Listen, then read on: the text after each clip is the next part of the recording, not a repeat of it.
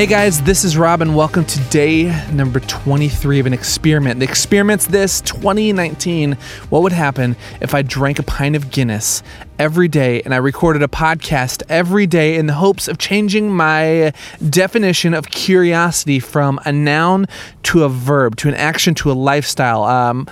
Changing the way I think of curiosity from just originally just being questions, but more so now maybe curiosity is a way we position ourselves in the universe, a way we look at other people, conversation, food, drink, art, music, whatever it is. That's my experiment. That's what I'm looking for, and this is day number 23 of it. So here's the deal. Today, I am just a few minutes from walking into a rehearsal. I'm back in Minneapolis, and I want to talk about something. I guess the only way to describe it is a massive weakness of mine, a misunderstanding of, I'd just say the universe, that doing this podcast for the past year and a half has made me realize was within myself.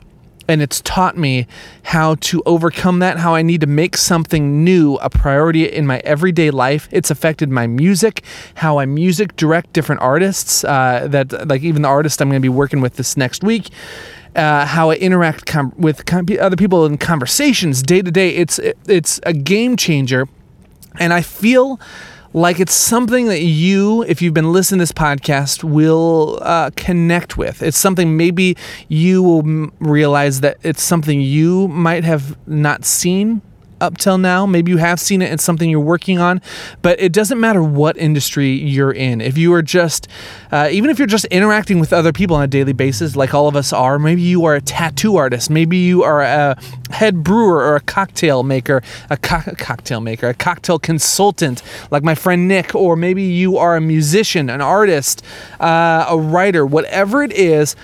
I think this has massive implications, on all of us. And I just have this feeling, I just want to share it because I have a feeling no matter where you are in life, it could affect you for the better, I think, because it has for me. Okay, so here's where this whole thought process for me came about.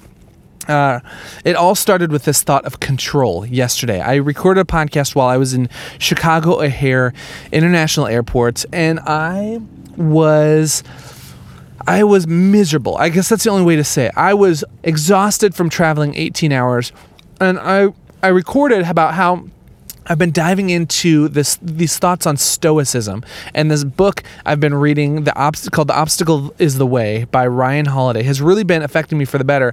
And I was tired, I was thinking about it, and I realized what it all comes down to, this thought of stoicism, and this is all going to make sense here in a second. My thoughts yesterday were all on control. To me, stoicism is all about realizing what you have control over and realizing what you don't have control over. The things you do have control over, your attitude, the way you present yourself, the way you interact with someone, the way you do your job, the way you create something, these things that you have control over, let's accept them and do our best and kick ass with it. But then realize the things that we don't have control over, like the way someone talks to us, or maybe our situation or our surrounding, learning to give up control over that. Not just be a complete wuss and just say, I'm just going to, I don't know. A lot of times people think of stoicism as like this flaky thing of, I'm going to look at every situation. I'm just going to be super positive and everything's great and sunshines and rainbows and all that shit.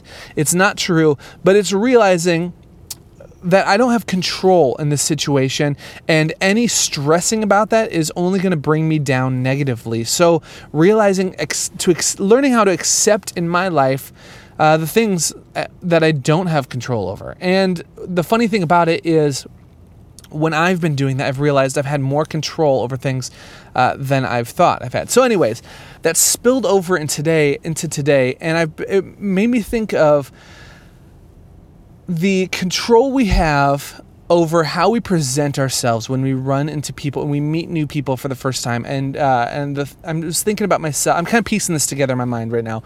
But I was thinking about how a massive, massive awareness that I've received over the past year and a half of doing this podcast, when sitting down to interview someone, I have realized that I was horrible. I still might be horrible at this, but I'm aware of it, and now I'm combating it.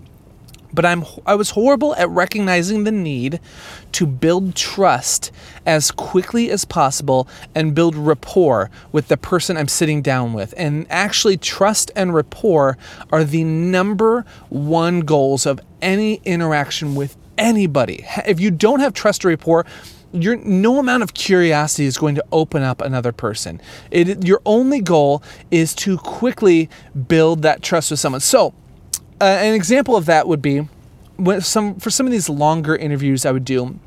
I decided I wanted to sit down with people that I had never met before. And so I didn't have a relationship with these people. There's a bunch of these interviews in the past. And I would sit down and I would not explain to them who I am, what the podcast is about, why I'm fascinated with the world around me.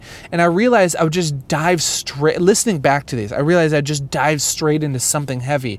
And looking back, I realized that people, you could almost see like a pulling of an e-brake emotionally with people, like a jarringness of like, oh man, okay, wait a second. Who is this person? Why is he asking me these super deep questions right off the bat? And from that moment of them being surprised almost, it would take me about a half an hour in the conversation to kind of backpedal and build rapport and build trust with this person and kind of ease them in to a place where they felt safe that they could open up themselves. And the biggest tool for doing this, I realized when I had to go backwards in conversation, was that in order to receive... how do I word this? In order to receive intimacy and depth through conversation with another person, you need to first give that to another person. You have to build trust that you're not just going to throw them under the bus. And so what I've started to do is at the very beginning of all my conversations with people, I really try to start off with, I try to find out something that someone's passionate about, or they just something they think is fun. I try to start a conversation lighthearted and fun, and even before the microphones are rolling, I will say something about myself, and I'll give something something emotionally deep about myself, that, or maybe something vulnerable that I've been struggling with lately, and I think a conversation with them would be helpful for me to become a better person. Whatever it is, I started doing that, and as I did that, I realized, wait a second, I'm doing these podcast interviews daily sometimes, having these conversations with people I've never met before. How can I build rapport and trust with someone instantly? As soon as I run into someone, what is the quickest way I can do that? And I don't necessarily have any answers right now. I have not perfected this, but I'm just so pumped because I have a year of learning how to do this better. But as I said a couple minutes ago, I'm about to run into a rehearsal with someone. And I'm actually going to be playing in the Caribbean later next week. And I was thinking about music and how important this whole subject I'm talking about on a personal level is important for the artists I work with. Building trust as an artist, the moment you step on stage, your only job is to build trust. Now, what am I talking about? Have you ever been to, say, a piano recital, let's say, or like a kids, or someone that is obviously, maybe they're newer in music, or someone that is up performing in any way, and they are just bombing. Have you ever been in a situation where you are in the crowd and the person on stage is just doing horrible? What does that do to you? For me, I almost have this physical reaction, but I think a lot of people have this too, where you just, your stomach almost just turns, you feel uncomfortable, I mean, you start slouching down, you start having these physical reactions of like, oh man, I feel uncomfortable for the person that's on stage performing. I think we can all relate to that. So when you are stepping on stage, if you're a mega artist, say like Coldplay doesn't need to build trust or rapport with anybody, because everybody going to their concerts knows about Coldplay. When I go to a U2 concert, I know the concert's going to rule even before they play one single note on stage. That said, the majority of my friends and myself and the people that I work with are in situations where we are stepping on stage in front of people that have never heard our songs before or heard us play music before. So your only goal is to build trust. And by building trust, the way you do that is coming out and letting someone know that you are confident, that you've done this before, that you have things under control, you own the stage, you own these songs, and so it's all about coming out, and your first two hits need to be so freaking strong and so tight and so crushing that you put everybody at ease. I can usually tell, just in my experience working with artists, I can tell by the first two songs what the rest of the evening is going to go like. Sometimes I'm surprised. Sometimes people are a little bit shaky and they kind of have to find their flow. But the greats, the second they step on stage, you just have this sense of peace of like, hell yes, hell yeah, this is gonna be a great night. I have a feeling this is gonna go somewhere cool. That's happened. I've had these reactions with artists that have stepped on stage, and just the first few notes that come out of their mouth, you're like, holy crap, who the hell is this? I'm thinking about, I don't know if you've heard of an artist named Caitlin Smith. A bunch of my friends play with this girl named Caitlin Smith, but this woman, this freaking rock star. I saw her perform this last year for the first time, and she was playing in a really tiny venue called Ice House in South Minneapolis. And she came out, and within the first 30 seconds of her stepping on stage, my mind was blown. I was, who the fuck is this person? She is controlling everybody in the room. She's got the audience in the palm of her hand. She's in full control of herself and her craft. It was mind blowing.